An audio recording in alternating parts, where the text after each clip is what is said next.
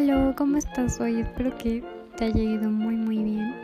Y quería contarte que esto no es un cuento, pero es porque decidí que también agregaré algunas frases, te contaré un poquito el proceso y tal.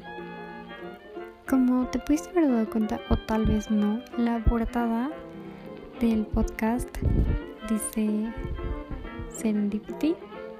Entonces, por si se te había olvidado, por lo que sea, aquí está el significado de nuevo. Serendipia: hallazgo afortunado e inesperado que se produce cuando se encuentra algo por casualidad que no se esperaba. Y básicamente eso eres tú para mí. Eres algo tan precioso y magnífico, y estoy tan agradecida por poder tenerte en mi vida. Te amo.